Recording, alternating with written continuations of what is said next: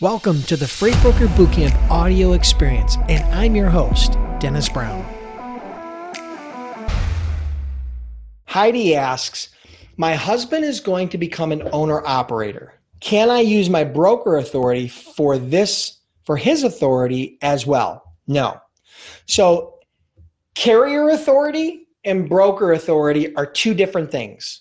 If you're a carrier, whether that be owner operator or whatever, or large fleet, you need if you want to broker freight as a carrier, you have to have your freight broker authority.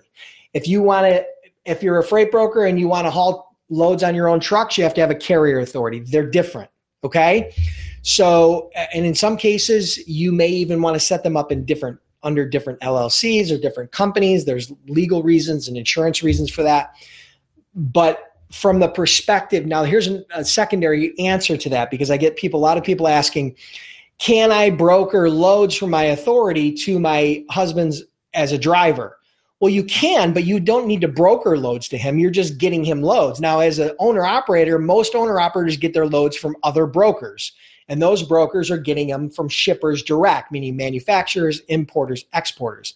So if you get your freight broker authority, you're not going to be able to go to brokers and load his truck through your authority, but you can get loads from brokers and load them directly through his authority, right? As a carrier, because brokers and carriers can work direct, but you typically don't double broker freight, meaning if you go to a broker, they don't want to give their load to a broker who then gives it to a carrier. So I know that's a little bit confusing, but you don't need your freight broker authority to book loads for your husband as an owner operator.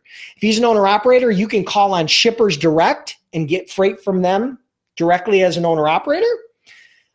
Or you can go directly to brokers and get loads from them as an owner operator. If you want your freight broker authority, that's because you want to put freight on trucks that you don't own and that are not running under your authority, that's brokering. Okay, so a little bit confusing, but re listen to it and I think it'll make sense. Thank you. Hey, thanks for tuning in today. I'm humbled that you allowed me to be a part of your day. Now, subscribe to the podcast so we can do this more often.